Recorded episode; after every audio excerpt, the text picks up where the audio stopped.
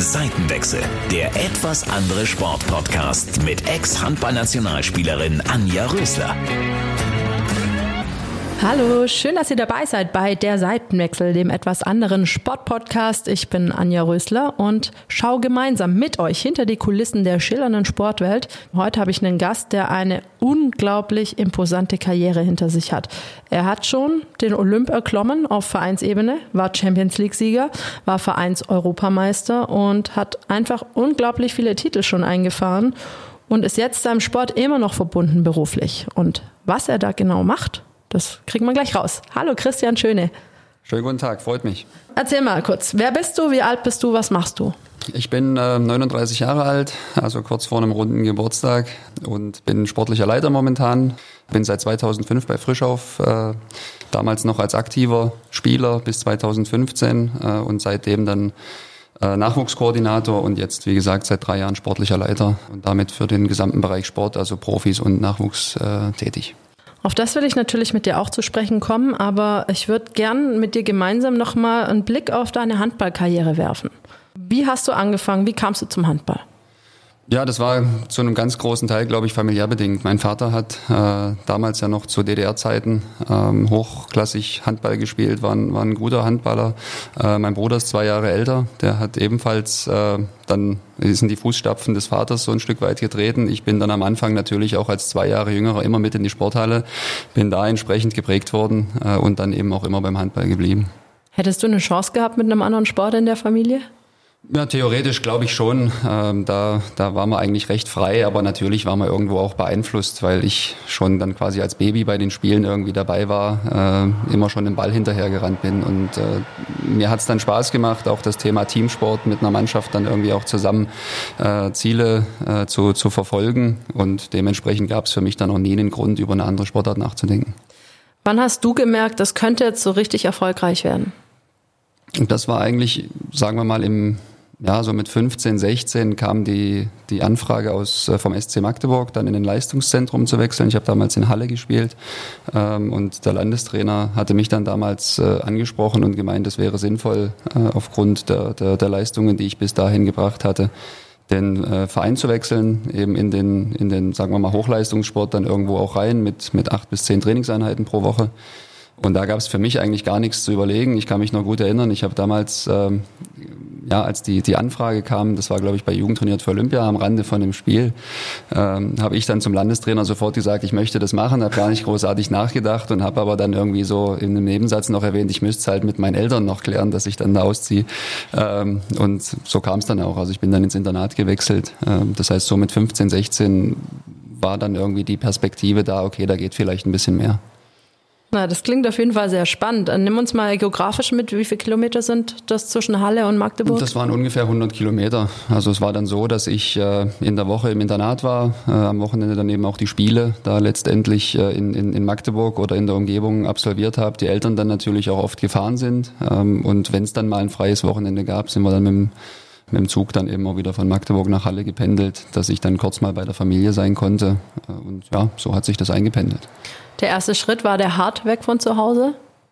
Jein, also für, ich bin mit meinem Bruder damals auch äh, gewechselt, er ist zur gleichen Zeit dann mit ins Internat, das heißt für uns war das in Ordnung, man ist dann eh in einem Alter, wo man sagt, Mensch, das wäre jetzt irgendwie ein ganz cooles Abenteuer auch. Ähm, für meine Eltern, insbesondere für meine Mutter, war es natürlich schwierig, beide Kinder gleichzeitig quasi zu einem frühen Zeitpunkt eigentlich dann aus dem, aus dem Haus zu, zu entlassen, mehr oder weniger, aber auch da hat sie sich relativ schnell dran gewöhnt. Ja, ich kann es mir vorstellen, als ich von zu Hause ausgezogen bin wegen des Handballs, ich wusste, ich bin das nächste Wochenende drauf wieder da. Also es ging für mich nach Nürnberg, ein bisschen weiter weg, aber wir haben alle geheult. Ich bin weggefahren, habe geheult, meine Eltern und jeder wusste, ich bin das kommende Wochenende sowieso wieder zu Hause. Also es ist schon ein, ein krasser Schritt emotional. Ja, absolut. Also ich kann mich da auch erinnern, meine Mutter hatte auch dann Tränen in den Augen, weil also irgendwie es, es ist ein Stück weit ein Abschied, ja, auch wenn man dann, wie gesagt, jedes oder, oder fast jedes Wochenende dann versucht, zumindest mal irgendwie nach, nach Hause zu kommen oder die Eltern dann äh, einen, einen selber besuchen, die Spiele anschauen. Äh, aber es ist natürlich eine emotionale Geschichte, weil beide Kinder ziehen dann irgendwie aus. Natürlich haben sie noch ihr Zimmer zu Hause und so weiter, aber zu, zu achtzig, neunzig Prozent ist man eben nicht mehr, nicht mehr zu Hause. Mein Kinderzimmer gibt es heute noch. Ist es bei deinen Eltern auch noch da? Das äh, ist auch noch da, jetzt mehr oder weniger so ein bisschen als Gästezimmer dann äh, äh, umgebaut. Äh, aber das ist immer noch da und wenn wir da zu Besuch sind, schlafen wir da auch noch. Ja, klar. Ist schon interessant, wie sich die Zimmer nicht großartig verändern, nur vielleicht ein bisschen angepasst werden. Genau, sind weniger Spielsachen jetzt drin. Ja, und äh, weniger, wie soll ich sagen, so Poster von Bands, die ich ganz cool fand, genau. Aus der Bravo. Genau, aber jetzt immer ganz schön abgeschweift. Wie würdest du jetzt so sagen, wie beurteilst du selbst deine eigene aktive Karriere? Ja, ich blicke da immer ähm, mit, mit einem sehr, sehr guten Gefühl drauf zurück. Ähm, einfach, weil es äh, eine erfolgreiche Zeit war, aber weil es auch eine extrem interessante Zeit war. Man ist sehr, sehr viel rumgekommen ähm, in, in, in der Welt, ähm, hat extrem viele interessante Leute kennengelernt, äh, unterschiedliche Kulturen kenn- kennengelernt. Und wenn man das dann irgendwie kombinieren kann, auch mit, mit äh, den entsprechenden Erfolgen, ähm, gibt es eigentlich kaum was Schöneres. Weil, wie gesagt, man, man durch, durchlebt wirklich eine, eine richtig coole Zeit. Ähm, fast so ein bisschen so abenteuermäßig mit den Jungs permanent irgendwie unterwegs in Hotels. Man hat da, das ist eigentlich auch das Komische, man, man redet gar nicht so sehr viel über die, über die Erfolge, die man dann hatte, sondern man redet eher über spannende Auswärtsreisen, wo man dann irgendwo war, wo man was gemeinsam erlebt hat.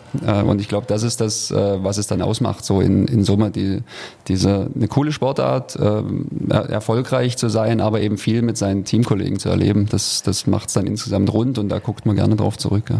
Ist interessant, was du sagst. Also, um mal ein paar Erfolge zu nennen. Du warst dreimal deutscher Jugendmeister, auch einmal Vizemeister. Du warst deutscher Meister bei den Aktiven. Du warst Supercup-Sieger.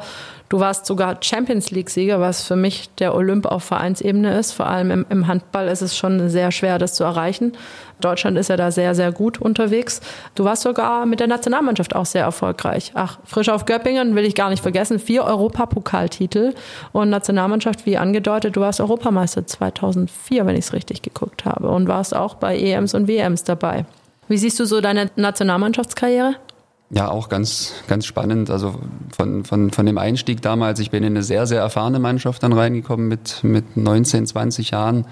Mit, was weiß ich, Florian Kermann, Volker Zerbe, Stefan Kretschmer, Markus Bauer, Daniel Stefan. Also das waren alles äh, Handballer, die, die quasi mehr oder weniger auf ihrem Zenit dann waren oder, oder äh, in einem, in einem absoluten Top-Handballalter.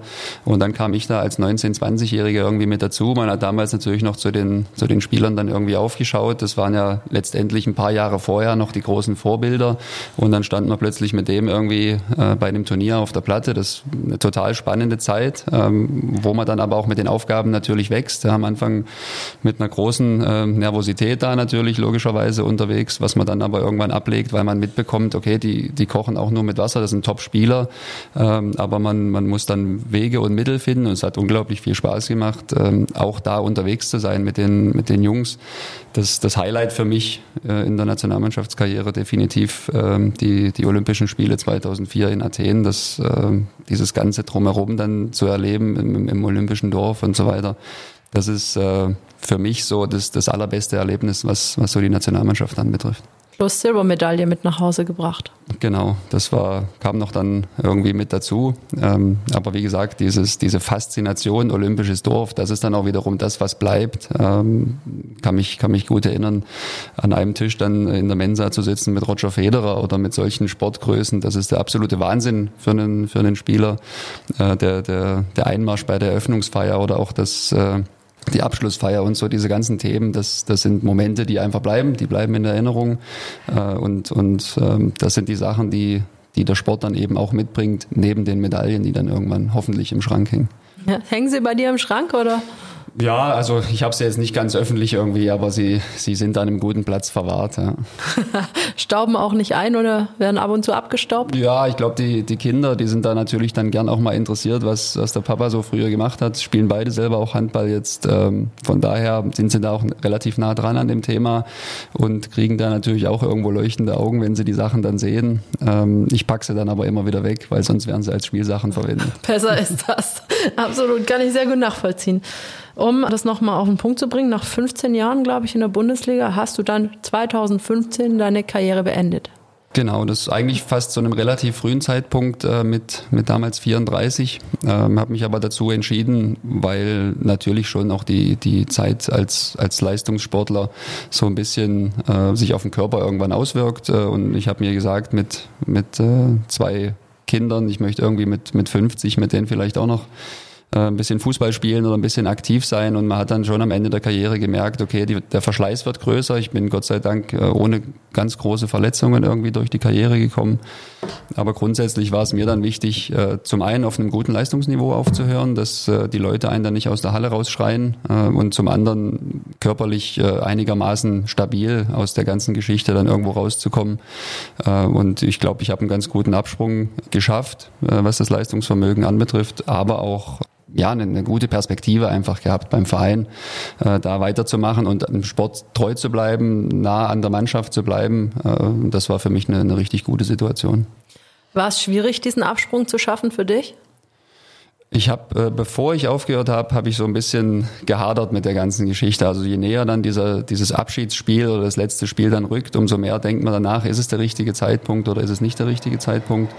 Im, im Nachhinein fand ich, war es relativ einfach. Also ich habe es mir schwieriger vorgestellt, ähm, hängt aber, glaube ich, maßgeblich damit zusammen, dass ich sehr nah noch an der Mannschaft war. Ich habe am Anfang, dann kann ich mich erinnern, auch äh, das ein oder andere Mal in der Halle noch mittrainiert, äh, war, wie gesagt, sehr nah an der Mannschaft und hatte diesen diesen Abschied von von hundert auf null hatte ich eigentlich gar nicht.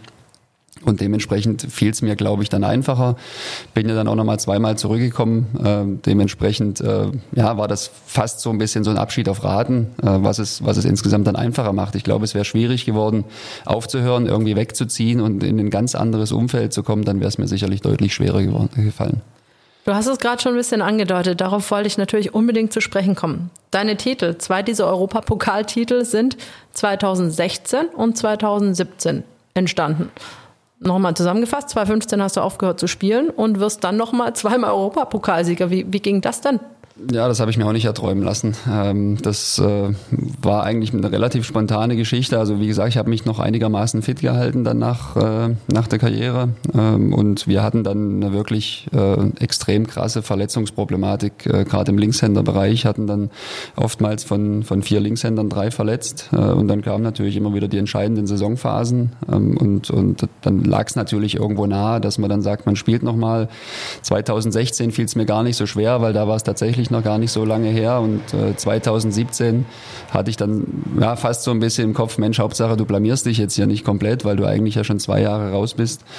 Ähm, aber das, das war eine ganz spannende Geschichte, weil es das Heim-Final Four war bei uns in Göppingen, und äh, das lässt man sich dann natürlich nicht entgehen. Der Ausgang ist bekannt, also es lief dann wirklich perfekt äh, und äh, ja, war dann, ich kann jetzt sagen, dann letztendlich mein letztes Spiel, äh, was ich dann tatsächlich gemacht habe, mit dem haben wir dann in der E W S Arena in Europa Pokal gewonnen, und das war dann natürlich der endgültige, perfekte Abschluss. Absolut, und du warst ja nicht nur Statist da, also ich habe mal auf die Statistik geguckt, als ich hier das Interview vorbereitet habe, hast ja schon noch ein paar Tore geworfen und hast maßgeblich damit zum Erfolg beigetragen und hast auch ordentlich gespielt. Wie ging es denn da deinem Körper? Ja, nicht gut, muss man ganz ehrlich sagen. Also ich hatte nach dem oder im, im Halbfinale eigentlich schon muskulär dann auch Probleme, weil es einfach ein Tempo war, was ich äh, vom, vom Fitnesslevel her auch nicht mehr gewöhnt war äh, oder von der Belastung her. Habe dann eigentlich fast abends, als ich dann in der Eistonne saß nach, nach dem Spiel, bin ich fast davon ausgegangen, ich kann morgen im Endspiel wahrscheinlich gar nicht spielen, äh, weil die, die muskulären Probleme doch recht, recht groß waren. Ähm, bin dann am, am, am Sonntag vor dem, vor dem Endspiel auf gestanden, habe gedacht, boah, ich würde es halt gern probieren, aber mal gucken, wie es geht. Und wir haben dann beide Oberschenkel auch getaped, ähm, und es ging dann, wahrscheinlich war auch der Körper so voll, voll mit Adrenalin, äh, dass das funktioniert hat. Aufgrund der, der Atmosphäre, die da auch in der Halle war. Das war unglaublich, war sicherlich äh, das Wochenende, was äh, auch von der Stimmung her für mich in den fünfzehn Jahren oder jetzt insgesamt fünfzehn Jahren Frischauf so am, am bewegendsten war. Das äh, ja ein tolles, tolles Wochenende, tolles Erlebnis. Absolut, ich war nämlich auch vor Ort. Das war schon ganz schön verrückt. Aber für alle, die jetzt nicht so ganz genau wissen, was du eigentlich mit Eistonne meinst, kannst du das mal kurz erklären? Das ist im, im Prinzip eine Regenerationsmaßnahme äh, nach dem Spiel. Das wird bei uns regelmäßig äh, angewendet. Jetzt zu Corona-Zeiten eher nicht mehr so, äh, aufgrund der, der äh, Hygienethematik. Aber grundsätzlich ist es so, dass man dann nach dem Spiel äh, ein, zwei Minuten in eine Tonne geht, wo Eiswasser drin ist, äh, einfach um die Regeneration da ein bisschen zu beschleunigen.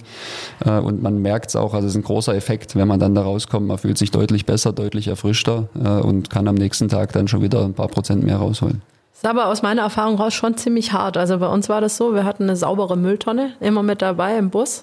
Während wir uns warm gemacht haben, haben unsere Physios das im Duschbereich schon vorbereitet, sprich die Tonne mit Wasser gefüllt, mit kaltem, und dann kam ziemlich viel Eis mit rein. Und das ist, kann man sich vorstellen, das ist ganz schön kalt, vor allem wenn man sich so arg bewegt hat, vorne der Körper so erhitzt ist. Genau, das, äh, bei uns ist es auch äh, recht spartanisch, also wir haben da eine, eine Regentonne aus dem Baumarkt letzten Endes, äh, da steht eine kleine Leiter dran, äh, wir haben eine Eismaschine äh, und der Betreuer bereitet das dann entweder nach dem Training oder nach dem Spiel vor. Ähm, von daher ist das eigentlich ganz leicht äh, zu, zu installieren, aber ein großer Effekt und ein ganz wichtiger Effekt auch dann natürlich, um Verletzungen vorzubeugen. Hast du dir schwer getan da drin? Nee, gar nicht.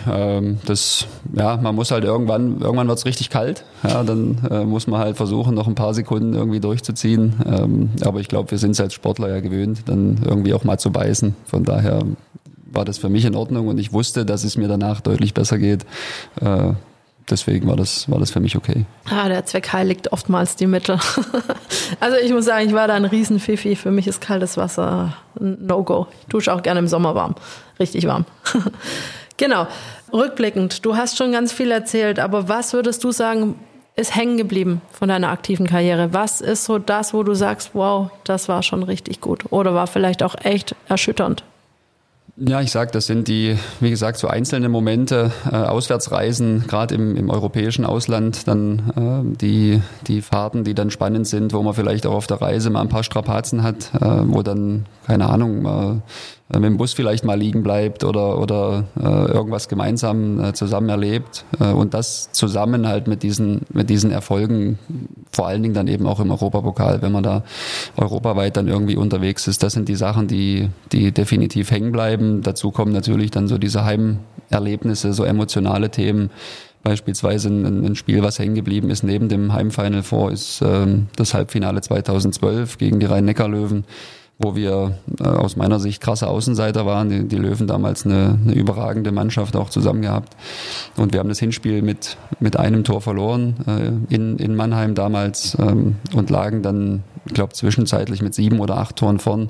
Die E W S Arena komplett ausgeflippt. Das war ein, ein, ein absolutes äh, Highlight-Erlebnis auch. Also ich würde dann sagen, unter den Top drei, was so unsere unsere Heimerlebnisse in den Jahren anbetrifft. Und das sind auch die Momente, die dann die dann hängen bleiben, inklusive der Feierlichkeiten danach. Absolut. Ja, kann man so sagen. Was uns auch verbindet ist, ich habe leider die Erfahrung auch gemacht, dass ich zu einem Großereignis, einer E M oder W M nachgeladen wurde. Wie war für dich so der Moment, wo der Bundestrainer sagt, du pass auf, Christian, du bist nicht dabei. Wie hast du das verarbeitet? Ja, ich glaube, damit muss man rechnen als äh, als Sportler. Man hat natürlich gerade, wenn man dann irgendwie im, im, im Nationalmannschaftsbereich, also wirklich im, im absoluten Top-Bereich da unterwegs ist, hat man natürlich eine unglaublich große ähm, Konkurrenz. Ähm, das heißt, man, was einen aber auch anspornt, anspornt, aber man man muss natürlich immer damit leben, dass man dann mehr oder weniger ausgeladen wird. Ähm, das ist dann natürlich erstmal enttäuschend. Auf der anderen Seite ähm, ist das dann schon auch so ein Thema, wo man dann sagt, okay, ich gebe jetzt noch mehr Gas, weil das nächste Mal will ich wieder dabei sein. Also nach diesem kleinen Tief, was dann kommt, oder das kleine Loch, in das man das äh, fällt, kommen wir eigentlich relativ schnell an den Punkt zu sagen, okay, ich habe vielleicht immer noch nicht genug gemacht und gebe noch mal ein bisschen mehr Gas, um dann beim nächsten Mal dabei zu sein. Ich muss einfach besser werden und äh, das dem Trainer den eben auch zeigen. Ähm, aber klar, das waren immer wieder dann eben auch mal Rückschläge, wenn man, wenn man nicht dabei äh, war. Auf der anderen Seite, wie gesagt, ich habe das ein oder andere große Turnier miterleben dürfen und das, das waren auch dann tolle Erfahrungen und wenn es dann auch mal nicht geklappt hat, dann, dann habe ich das akzeptiert und für mich dann eben auch entsprechend eingeordnet. Hast du da einen Tipp, wie man mit solchen, auch vielleicht an junge Spieler oder Menschen draußen, wie man mit solchen persönlichen Niederlagen umgeht? Ja, wie gesagt, also ich glaube, man man man fällt in ein Loch, ähm, weil man natürlich enttäuscht ist, weil man weil man natürlich darauf hinfiebert, dann irgendwie auch dabei zu sein. Äh, ich denke aber, man muss es dann realistisch sehen, äh, muss sagen, okay, ich war dieses Mal nicht gut genug. Ich glaube, es macht auch keinen Sinn, dann irgendwie immer über einen Trainer zu schimpfen und zu sagen, der hat mich jetzt nicht mitgenommen, weil er mich nicht leiden kann oder ähnliches, sondern ich glaube, man muss an die Sachen denken, die man selber beeinflussen kann. Und das ist letztendlich seine eigene Leistung. Und dann zu sagen, okay, ein paar Tage, jetzt kann ich enttäuscht sein. Und dann muss man sich aber wieder Gedanken machen, wie kann ich selber besser werden? Was kann ich beeinflussen? Was kann ich äh, ähm, ändern, äh, um, um beim nächsten Mal eben äh, dann nominiert zu werden? Sehr gute Einstellung. Wenn wir jetzt noch auf deinen Job heute gucken, du bist ja nicht von ungefähr da reingerutscht, du hast ja, ich glaube, eine abgeschlossene Ausbildung als Bankkaufmann und hast auch ein Wirtschaftsstudium hinter dich gebracht und erfolgreich abgeschlossen. War das für dich klar, dass du irgendwann wieder beim Handball landest, beruflich? Nee, gar nicht. Also die Bankausbildung habe ich ja letzten Endes gleich am, am, am Anfang gemacht der Karriere, weil es äh, für mich auch wichtig war, äh, einen, einen Standbein neben dem Sport zu haben. Es weiß jeder, dass durch eine schwere Verletzung auch das relativ schnell vorbei sein kann. Ähm, das war auch damals das äh, sicherlich auch eine, äh, eine gute Einstellung von Seiten des Vereins. Äh, der S C Magdeburg hat damals gesagt, du bekommst einen Profivertrag, aber nur, äh, wenn du parallel dann eben auch dich beruflich äh, weiterentwickelst. Äh, da sind sie auch ihrer Verantwortung dann letzten Endes äh, ja, nachgekommen. Für mich war es aber unabhängig davon relativ schnell klar, dass ich auch beruflich da weitermachen möchte. Habe dann eigentlich mir so vorgenommen gehabt, nach der Ausbildung konzentriere ich mich komplett erstmal auf den Handball, wenn das, wenn das so weiterläuft und funktioniert. Habe dann aber allerdings, nach, nachdem ich irgendwie nur noch Handball gespielt habe, relativ schnell gemerkt, nur Handball ist es dann auch nicht, sondern habe dann relativ schnell angefangen zu, zu studieren, um da eben auch irgendwie diesen, diesen geistigen Ausgleich zur, zur körperlichen Belastung zu haben. Und damit bin ich dann über die Karriere insgesamt ganz gut gefahren. Ja, das, das kenne ich. Also ich war auch eine Zeit lang nur Profi, das hat mir auch nicht gereicht. Also irgendwie schafft man es doch. Also sein Kopf hatte auch so ein bisschen Hummeln im Hintern, habe ich so das Gefühl. Oder ja. Wie hast du das erlebt? Ja, und man hat natürlich auch äh, die, die langen Busfahrten beispielsweise, wo man dann sagt, natürlich, man kann auch mal abschalten, man kann auch mal ein anderes Buch lesen. Aber für mich war es dann irgendwie auch immer wichtig, ähm, die, die Zeit nach dem Handball dann irgendwie auch vorzubereiten. Ähm, ich habe das zeitlich dann ja, vielleicht auch ein bisschen Glück gehabt. Das Studium war dann zu Ende, dann kamen die Kinder, dann hatte man eine neue Aufgabe irgendwo und, und zeitlich dann eben auch war man wieder anders eingeschränkt. Von daher hat das für mich gut gepasst und es war auch fernstudientechnisch mit dem Handball sehr, sehr gut vereinbar. Natürlich, man braucht diese Selbstdisziplin, das ist auch keine Frage. Die hat man aber in der Regel als Leistungssportler. Von daher habe ich mich da auch gar nicht so richtig schwer getan, während andere dann ähm, vielleicht auf der Playstation im Bus gezockt haben, dann äh, in, in, in den Ordner mal reinzugucken oder, oder weiter zu studieren. Das war für mich äh, überhaupt gar kein Problem. Man muss ja doch sagen, es gibt schon auch viele Profis, die diese Weitsicht noch nicht haben für danach. Ähm, wenn du das beobachtest, auch bei jungen Spielern jetzt, die du ja noch mitformst, wie legst du denen nahe, hey, pass auf, Playstation ist zwar nett mal, aber guck, dass du auch einen Fuß ins Berufsleben kriegst, guck, dass du dann die Ausbildung machst. Wie bringst du das denen nahe, wo wenig Verständnis da ist? Na, ich glaube, das Verständnis ist äh, grundsätzlich schon da. Es ist manchmal bei den Jungs dann teilweise eine Disziplinsache oder eine Sache der Bequemlichkeit. Äh, und man muss ihnen immer wieder vor Augen führen, äh, dass es, wie gesagt, die, die, die, die Sportkarriere ist natürlich aus meiner Sicht extrem attraktiv und, und die Jungs investieren auch viel, äh, um, um da hinzukommen. Aber es schafft zum einen nicht jeder äh, und zum anderen kann es, wie gesagt, schnell vorbei sein. Und da muss man immer wieder auf die Jungs einwirken und sagen, zum einen ist es realisierbar, neben einer äh, angehenden Profikarriere dann eben auch einen Beruf zu erlernen oder zu studieren. Äh, und zum anderen ist es extrem wichtig, um seine Existenz zu, äh, zu sichern, auch was die, die, die Zeit dann nach dem Job anbetrifft. Und das weiß jeder. Wir sind äh, da nicht in, in, im Fußballbusiness unterwegs, wo die Gehälter nochmal eine ganz andere Geschichte sind, sondern man kann natürlich äh, recht, recht gut leben. Das ist alles in Ordnung, aber es ist natürlich nicht so, dass man mit Mitte dreißig aufhört und dann sagt, jetzt äh, setze ich mich irgendwo auf die Insel und äh, genieße mein Leben, sondern äh, es geht, geht danach auch weiter. Und dieses Bewusstsein muss man, muss man den Jungs eben ähm, geben, dass sie, dass sie von selber, weil es nützt nichts, wenn man sie dann immer äh, auf gut Deutsch gesagt in den Hintern treten muss, sondern sie müssen das selber wollen und müssen es selber verstehen und äh, da sind wir dann eben auch als Verantwortliche gefragt, dieses Bewusstsein zu, zu, zu wecken.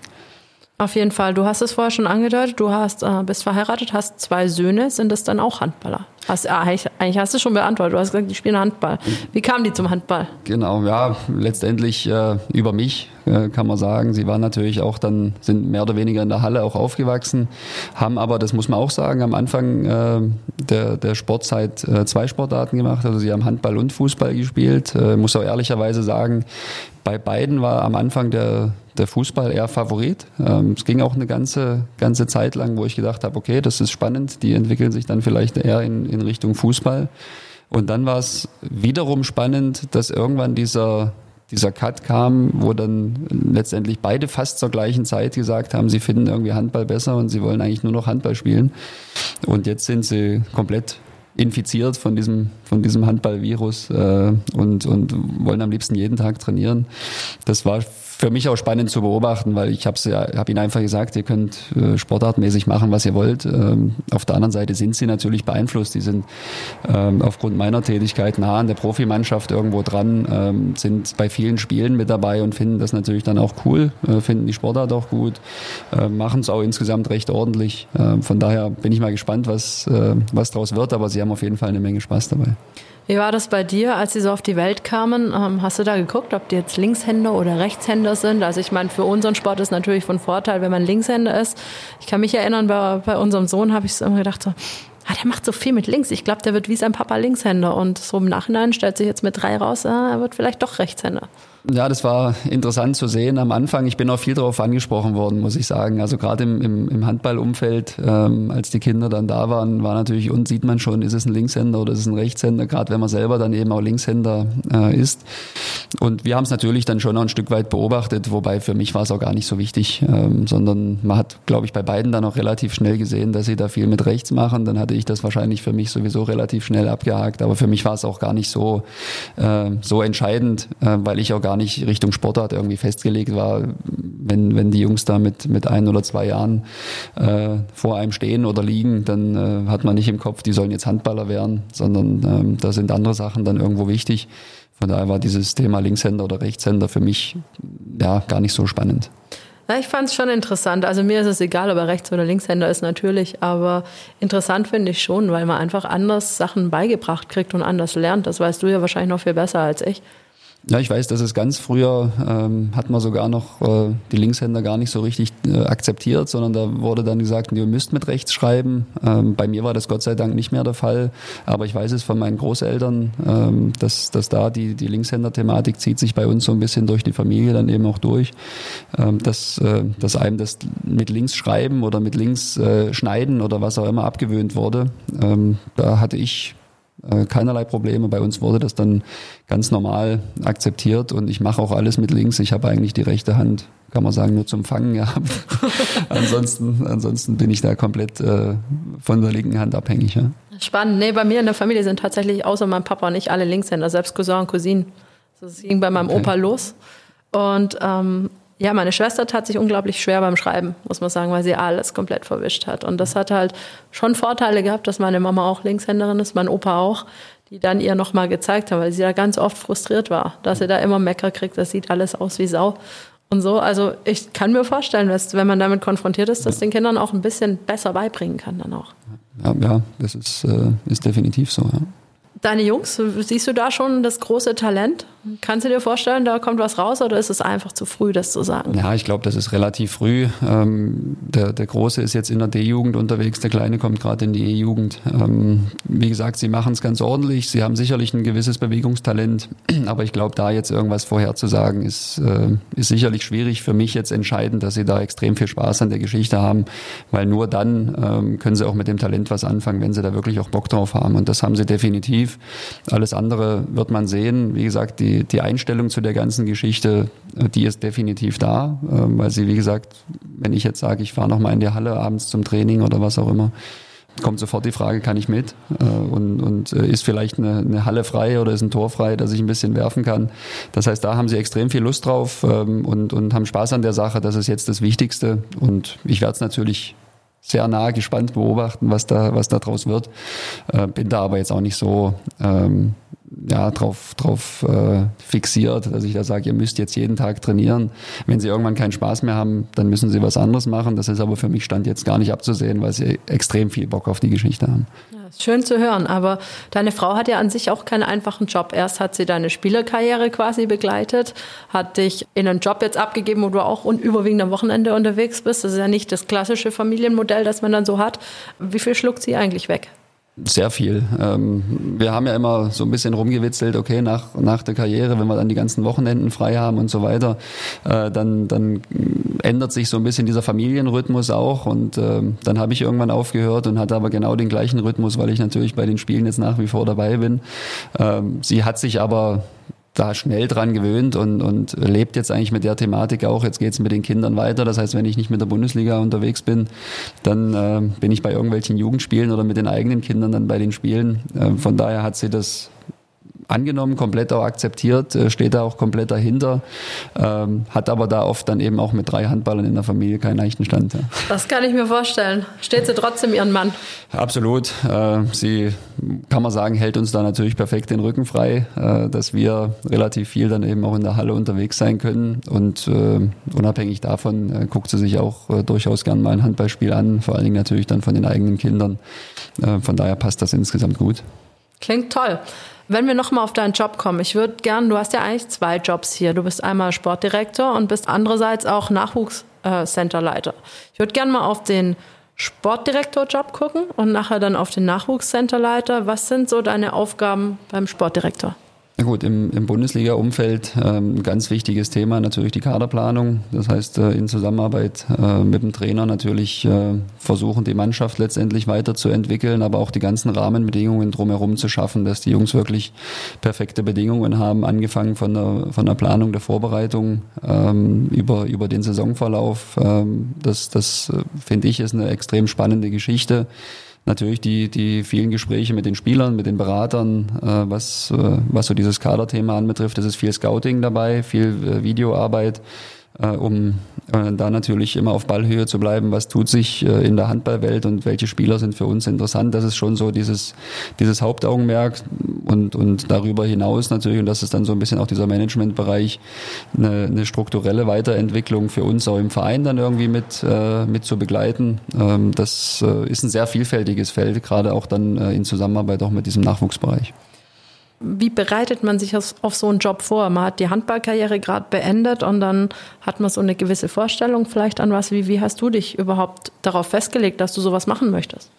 Na, ich glaube, gewisse Fähigkeiten oder gewisse äh, Voraussetzungen bringt man mit aus einer aus einer Karriere, fünfzehn Jahre Bundesliga, äh, was was so diese ganzen Kontakte anbetrifft, was natürlich diese Sportart Affinität anbetrifft, äh, da bringt man sicherlich äh, einiges mit. Es geht natürlich dann darüber hinaus dann auch darum, sich in in anderen Bereichen ein gewisses Netzwerk zu erarbeiten, was äh, was so diese Beraterthemen oder Ähnliches anbetrifft in der Handballwelt, mit dem man vielleicht als Spieler noch gar nicht so sehr viel äh, Kontakt hat.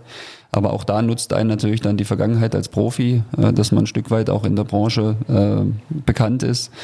Und alles andere, da wächst man, glaube ich, rein. Das heißt, man, man wird mit Themen konfrontiert, die man als Spieler vielleicht gar nicht so sehr auf dem Schirm hat, ähm, was dann auch hinter den Kulissen wie läuft. Man, man lernt Zusammenhänge dann nochmal anders kennen, äh, die man, die man sonst, wenn man auf dem Feld steht oder in der Halle hat, gar nicht sieht. Äh, und, und so äh, ja, entwickelt man sich letzten Endes weiter, wächst mit den Aufgaben. Äh, was äh, bei uns ein, ein recht guter Prozess war, finde ich, äh, weil wir auch ein tolles Team in der Geschäftsstelle haben. Äh, und äh, da hat mich von Anfang an dann eben auch jeder irgendwo mitgenommen, äh, komplett äh, integriert. Und ein Vorteil war natürlich, dass ich alle dann eben auch aus der aktiven Karriere, wie gesagt, schon kannte. Wo siehst du bei dir noch Potenzial vielleicht nach oben oder worin siehst du vor allem deine Stärken?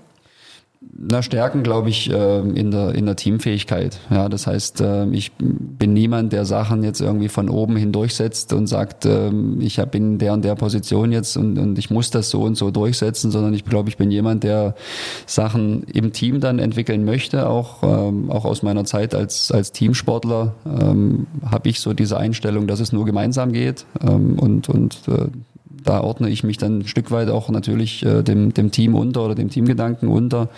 Ich glaube, verbessern kann man sich grundsätzlich in, in, in allen Sachen, ähm, sowohl ähm, fachlich ähm, als auch was so diese Persönlichkeitsthemen anbetrifft. Ähm, da gibt's auch gewisse, gewisse Themen in der Führung von einer Mannschaft, äh, in der Führung von einem Team, die man natürlich dann irgendwie auch als beispielsweise als Mannschaftskapitän äh, zum, zum Ende der Karriere auch schon hatte.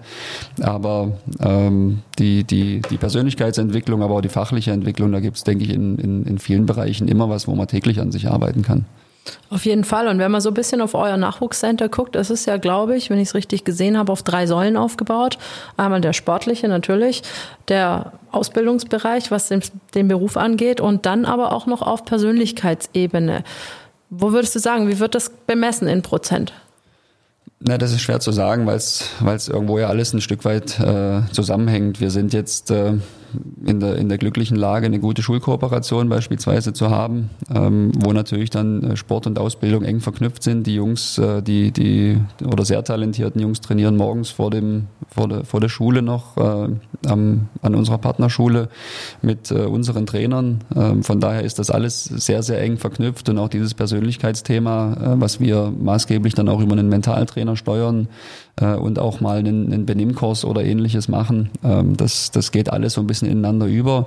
Für uns als, als, als Sportclub ist natürlich klar, dass äh, die sportliche Entwicklung da den größten Teil einnimmt. Ähm, es ist aber auch wichtig, ähm, diese, diese Vereinbarkeit von Schule und Sport sicherzustellen als Verein. Ähm, und dann gibt's natürlich, und das spielt in jedem, jedem Bereich, spielt diese Persönlichkeit mit rein, sowohl in der Schule als auch bei den Themen äh, im, im, äh, im Sport, was Teamfähigkeit oder auch mal Kritikfähigkeit anbetrifft. Das heißt, es ist eigentlich eher ein Zusammenspiel, aber der Fokus bei einem Sportclub, da verrate ich sicher kein Geheimnis, der liegt sicherlich beim Sport. Ja. Auf jeden Fall. Wie sieht so ein Weg aus für ein Talent bei Frischauf Göppingen?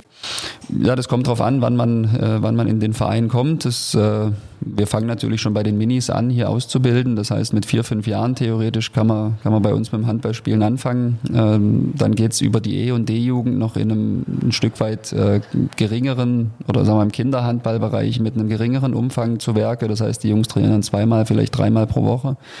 Äh, und ab der C-Jugend kann man sagen, wird's dann Leistungssport. Das heißt, hier gibt es dann einen Sprung über Schultraining, über Verbandsfördergruppentraining und ähnlichen Geschichten. Kommen die Jungs dann auf äh, sechs bis acht Trainingseinheiten inklusive Spiel dann eben auch. Das heißt, das von, von der Sprung von der D zur C-Jugend, das ist schon ein großer dann auch, was die Belastung anbetrifft. Ähm, und dann durchläuft man letzten Endes diese, diese Jugendmannschaften auf einem guten Niveau mit äh, teilweise dann Turnieren auch im Ausland, wo man dann auch versucht, äh, national natürlich auch entsprechend gut unterwegs zu sein. Ähm, es kommt dann im Laufe der Zeit natürlich diese ganze athletische Ausbildung und so weiter dazu. Das heißt, es ist dann eine recht umfangreiche Geschichte bis dahin, dass die Jungs dann in der A-Jugend als talentierte A-Jugendliche dann auch regelmäßig am Bundesliga-Training teilnehmen können. Wir über, über Partnervereine dann eben auch die Jungs äh, beispielsweise in der dritten Liga spielen lassen mit einem Spielrecht auch bei uns, was, was das Thema Anschlussförderung dann anbetrifft. Und so kann man den Weg äh, letztendlich gehen, äh, wie es beispielsweise Basti Heimann oder Daniel Rebmann auch vorgemacht haben. Jetzt äh, Oskar Neudeck ist der nächste Spieler bei uns, der äh, eigentlich noch für die A-Jugend spielberechtigt ist äh, und jetzt aber gerade die komplette Vorbereitung dann eben auch mit der Bundesligamannschaft absolviert und dort auch zu Einsätzen kommen soll. Das ist äh, eigentlich so ein Paradebeispiel, weil er von den Minis äh, durchweg die, die Ausbildung bei bei Frischauf mehr oder weniger genossen hat ähm, und hoffentlich jetzt dann endgültig auch den Sprung in den Bundesliga-Kader schafft. Auf jeden Fall ein tolles Vorbild auch für die anderen, die dort sind. Ähm, wenn man sich euren Kader anguckt, einen Marcel Schiller aus der Region, einen Tim Kneule, euer Captain, ich weiß nicht, ob er kommende Saison Captain sein wird, aber aus der Region, die hier einfach groß werden. Jetzt, wenn man dich bei Wikipedia googelt, ist ein Schlagwort D D R-Bürger. Fand ich ganz interessant, dass das immer noch so ganz fett erwähnt wird. Jetzt bist du, hast erzählt, im Sportgymnasium auch groß geworden. Hast jetzt das Fördersystem hier in Baden-Württemberg. Wo würdest du sagen, siehst du Parallelen oder sogar Unterschiede? Ja, ich glaube, es gibt große Unterschiede ähm, zu der zu der Förderstruktur, wie es in der D D R war. In der D D R war alles äh, sehr zentralisiert ähm, an den äh, Stützpunkten letzten Endes. Das heißt, die besten Talente des Landes äh, wurden an die Stützpunkte gebracht äh, mit einer entsprechenden Internatsstruktur dahinter. Ähm, das war letztendlich immer diese Campus-Idee, wo man kurze Wege hat, äh, was was äh, Schule und Sport anbetrifft. Das heißt, man ging quasi aus dem Internat raus, äh, ging direkt in die Schule rein, hat die Sporthallen, äh, die Sportmedizin und alle Themen äh, auf äh, auf einem Fleck quasi äh, und kann da natürlich dann auch mit diesen entsprechenden Sportschulen ein ganz anderes Trainingspensum fahren. Und ich glaube, das ist ein System, was sich äh, durchaus bewährt hat, was man jetzt dann heute auch äh, über die Bundesligisten letzten Endes auch wieder versucht aufzugreifen. Von daher war das ein, ein äh, System, was, was zu D D R-Zeiten wirklich gut gegriffen hat und funktioniert hat. Ich glaube, diese, diese dezentralisierte Struktur ist heutzutage schwer umzusetzen. Ähm, da kommt man leistungsmäßig nur noch äh, schwer hinterher, äh, weil, weil einfach das, äh, der Aufwand, wenn man permanent dann irgendwie auch fahren muss, äh, gar nicht realisierbar ist für, für junge Leute. Der Schulaufwand ist äh, enorm. Und wenn man da noch sechs, sieben, acht, neun Trainingseinheiten pro Woche absolvieren möchte äh, mit einer mit einer hohen Belastung, dann glaube ich, ist dieses Zentralisierte, was äh, was mehr oder weniger in D D R-Zeiten dann auch äh, fabriziert wurde, äh, sicherlich das bessere System. Das heißt, du würdest, du kennst ja jetzt beide Systeme eigentlich auch, ähm, klar, jetzt wird es hier auch eher zentralisiert eingeführt, langsam, aber sicher wird das kommen. Würdest du sagen, mh, der Weg muss eigentlich dahin gehen zu dem Zentralen? Na, ich glaube, man muss beides ein Stück weit im, im Auge behalten. Zum einen, äh, was so diese Spitzensportförderung anbetrifft, äh, ist sicherlich diese Zentralisierung wichtig, äh, um, um wirklich dann die Jungs an, an Top-Bedingungen irgendwo trainieren zu lassen. Ähm, auf der anderen Seite darf man natürlich auch die Basis nicht verlieren. Und die Basis, äh, und das ist auch hier in Baden-Württemberg so, sind ganz viele kleine, gute Vereine, äh, die angefangen vom Mini-Bereich da eine richtig gute Arbeit machen äh, und letzten Endes die Basis für den Handballsport darstellen. Und diese diese Thematik darf man nicht vergessen. Äh, die die äh, muss man fördern, muss man unterstützen. Man sieht jetzt auch immer mehr, äh, dass es dass es mehr und mehr Spielgemeinschaften gibt, weil kleinere Vereine dann eben auch Probleme haben, äh, auch für für Nachwuchs zu sorgen. Das heißt, auch da muss natürlich natürlich ein Fokus liegen, weil wir letzten Endes dann auch als Bundesligisten von diesen äh, gut geführten äh, kleinen Vereinen, wo wirklich eine richtig gute Arbeit gemacht wird, ja auch in der Spitze letzten Endes profitieren. Und diese Basis, ähm, das halte ich für einen ganz, ganz wichtigen Punkt, äh, dass man diese Basis dann eben auch stärkt äh, und nicht aus dem Auge verliert. Wenn man es jetzt an einem Fallbeispiel festmacht, jetzt gar nicht in Persona, die es gibt, sondern wenn jetzt jemand sagt, Mensch, mein Bub ist talentiert, hat er überhaupt eine Chance, wenn wir nicht in Göppingen spielen? Wie weit darf ich wegwohnen von hier?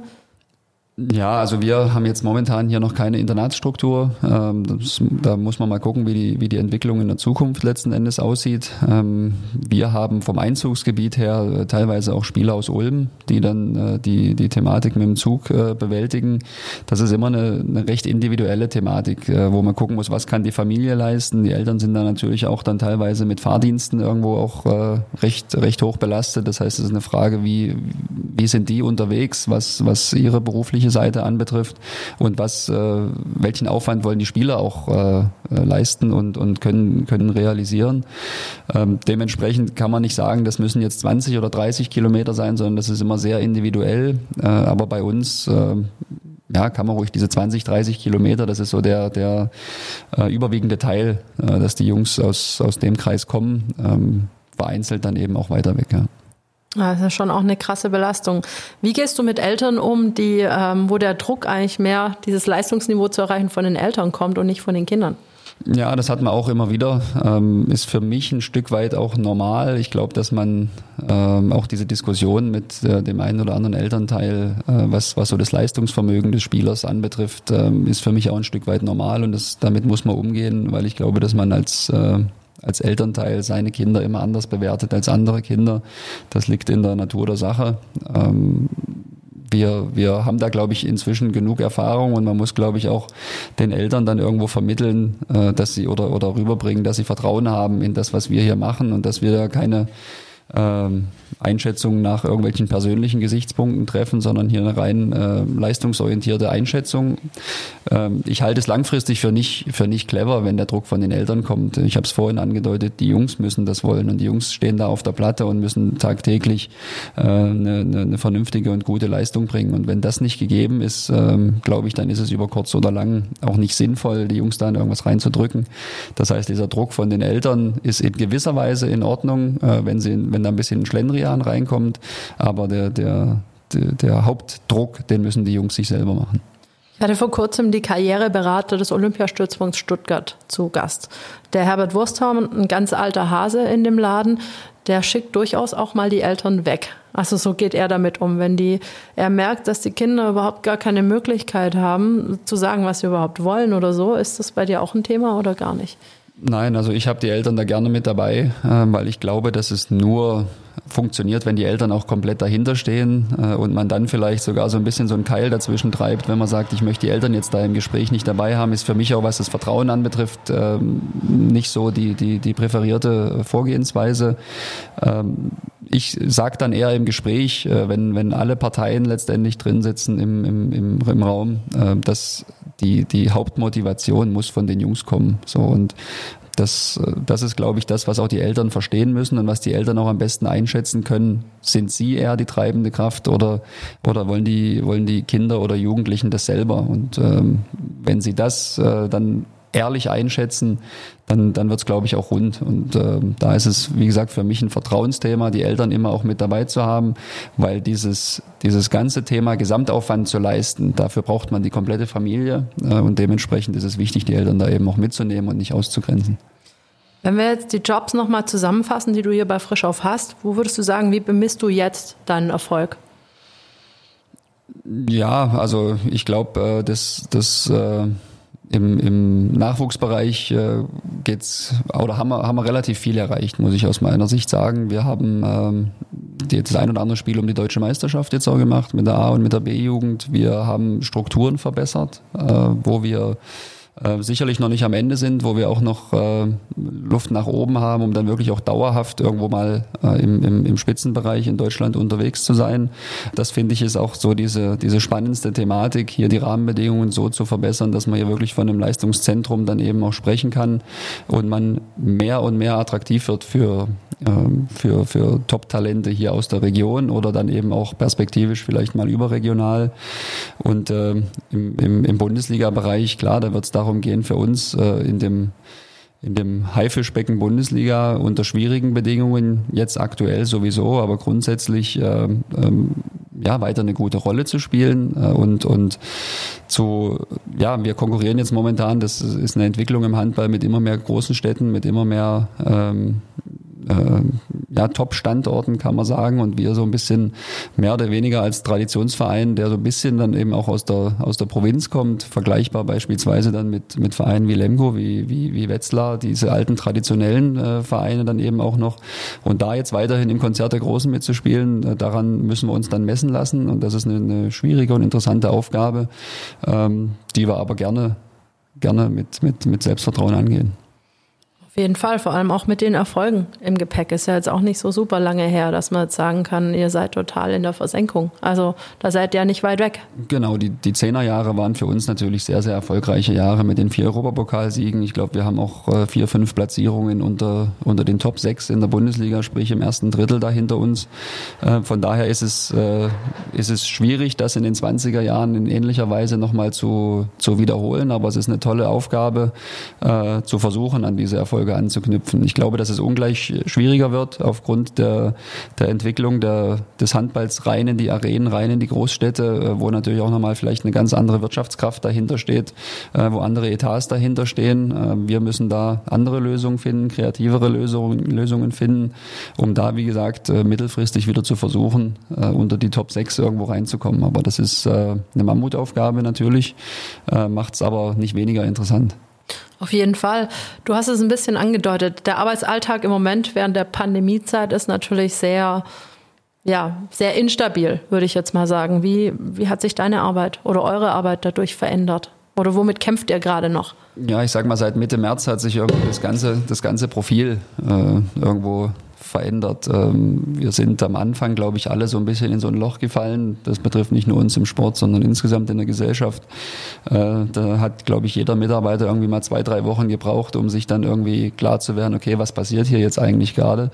Ich persönlich habe am Anfang so ein bisschen ähm, tatsächlich, kann man sagen, einen, wie so eine Art Motivationsproblem gehabt, weil ich sagte, wir stehen jetzt Mitte März, wir haben gar keine Spiele mehr und äh, im September oder Oktober geht es irgendwann weiter. Das heißt, sechs Monate jetzt ohne Ergebnis, ohne Ergebnisdruck auch für mich. Das war eine ganz komische Situation, ähm, wo man dann aber irgendwann nach zwei, drei Wochen realisiert hat, okay, das sind jetzt unsere neuen Aufgaben. Ähm, es war damals eine sehr dynamische Entwicklung, was die Pandemie anbetrifft. Es kamen täglich neue oder fast stündlich neue Erkenntnisse dazu äh, und das dann irgendwie in der Geschwindigkeit dann auch immer wieder einzuordnen, was bedeutet das jetzt für uns? Das, das war eine, ja, man kann sagen, spannende, interessante Zeit, aber auch eine Zeit, die bis heute ja nicht wirklich Spaß macht, weil wir natürlich sehr, sehr viel mit diesen, mit diesen Hygienethemen et cetera beschäftigt sind. Das heißt, jetzt momentan sind es gefühlt äh, siebzig Prozent des Tages, die wir uns mit Hygienekonzepten oder Zuschauerkonzepten oder Ähnlichem befassen. Wir haben wenig Standardthemen aktuell äh, im, im Vergleich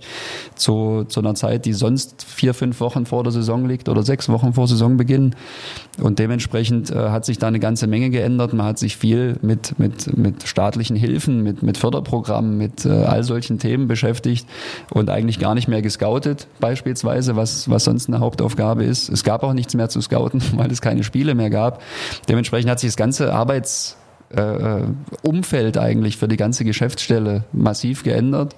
Und jetzt so langsam, äh, je näher die Saison rückt, kommen natürlich auch wieder so die, die normalen Themen, aber in einem unnormalen Umfeld. Also ich glaube, dass, dass beispielsweise dieses ganze Zuschauerthema, das, das Thema V I P-Bereich, wie geht man mit Logen um und so weiter, das, das ist äh, ja ein sehr, sehr äh, unsicheres Thema noch, was, äh, was die neue Saison anbetrifft. Äh, und da gilt es halt wirklich perfekte perfekte Lösungen oder nahezu perfekte Lösungen irgendwie zu entwickeln, äh, um, um dieser gesundheitlichen Thematik irgendwie ähm, gerecht zu werden, aber auch unserer wirtschaftlichen als Verein. Ja, sehr spannende Aufgabe im Moment. Unterscheidet sich das sehr äh, im Profibereich, im Nachwuchsbereich, was die Zuschauerhygienekonzepte angeht und so weiter? Ich meine, klar, im Nachwuchsbereich muss man nicht so viele Zuschauer handeln in der Regel, aber an sich von den Vorgaben, von den Maßgaben? Ja, die Hygienemaßnahmen letztendlich sind dann die gleichen. Ähm, was natürlich schwieriger äh, umzusetzen ist, ist dann im Bundesliga-Bereich die Anzahl der, der Zuschauer. Ähm, das heißt, hier wird man sicherlich auch mehr Personal äh, für, für die Umsetzung der, der Spieltage ähm, benötigen. Ähm, aber ich habe es angesprochen, auch das Thema äh, Hospitality-Bereich, äh, ähm, wo man sich sicherlich eher dann an diesen Maßgaben der, der Gastronomie irgendwo orientieren muss. Das sind, das sind Themen, mit denen waren wir bisher nicht konfrontiert. Das ist auch für uns dann irgendwo neu. Wie gehen wir jetzt mit den räumlichen Situationen um? Wie geht man mit, mit der Logenbesetzung um, wo wir ja abgeschlossene Räume haben? Und das sind alles Sachen, die man jetzt ausloten muss. Ähm, in, in einer relativ kurzen Zeit, kann man sagen. Äh, und dann eben auf, auf unseren Standort anpassen muss und versuchen, das Bestmögliche dann eben auch rauszuholen. Perfekte Bedingungen wird man ganz sicher nicht schaffen. Ich halte es auch für, für schwierig, dann eben auch ähm, allen Zuschauern irgendwo gerecht zu werden. Das heißt, aus meiner Sicht kann man in der Situation nicht gewinnen, sondern man muss versuchen, äh, aus diesen schwierigen Rahmenbedingungen, die man jetzt hat, einfach das, das Beste rauszuholen. Das ist eigentlich eher ein Optimierungsprozess jetzt momentan. Spannende, spannende Zeiten und auch im Oktober wird Start sein in der Bundesliga. Stand jetzt. Wird spannend sein, ob Zuschauer erlaubt sind, wie viele. Was würdest du sagen, sind jetzt so die Aktionen, die jetzt aktuell bei euch anstehen? Ja, wir haben jetzt vor kurzem einen Dauerkartenverkauf gestartet, ähm, auch mit, mit Blick natürlich äh, Richtung Saisonbeginn, äh, wohl wissend, dass wir ja jetzt auch noch keine hundertprozentige Sicherheit haben, wie viele Zuschauer tatsächlich rein können. Ich glaube, dass das sich auch immer wieder kurzfristig ändern kann. Auf der anderen Seite muss man diese Themen ja jetzt irgendwo auch bearbeiten, äh, weil wir natürlich hoffen, dass sich die Pandemie dann irgendwie in unserem Sinne äh, positiv entwickelt und wir äh, auch bald wieder vor, vor möglichst vielen Zuschauern spielen äh, können. Auf der anderen Seite jetzt momentan sind die Themen, die wir angehen, gerade aus dem Sportbereich natürlich die Vorbereitungsumsetzung. Äh, Wir haben relativ spontan planen müssen, nachdem alle Turniere abgesagt wurde, das Trainingslager dann auch nochmal gecancelt wurde. Auch äh, aufgrund des, des verschobenen Saisonstarts äh, haben wir da nochmal umgeplant, sind da jetzt aber wirklich ähm, gut, gut unterwegs, haben einen recht vernünftigen Vorbereitungsplan hinbekommen äh, und das sind letzten Endes die, die Themen. Eine spannende Geschichte war jetzt, dass wir auch dann die Trikots vorgestellt haben, fand ich jetzt. Das war so ein bisschen so dieses, okay, es geht wieder los. Das, das ist unser neues Arbeitsoutfit jetzt äh, für, für in ein paar Wochen. Äh, und dementsprechend äh, ja, merkt man, es geht so langsam wieder los. Wir wissen aber noch nicht so richtig, unter welchen Voraussetzungen. Und wie gesagt, ansonsten äh, Hygienekonzept, das ist gerade so ein bisschen das, was in allen Abteilungen in aller Munde ist. Ihr habt ja auch äh, einen ganz großen Baden-Württemberg Cup ins Leben gerufen jetzt, gemeinsam mit anderen Bundesligisten aus Baden-Württemberg. Kannst du kurz erklären, worum es da geht und was ihr da vor allem auch testen wollt?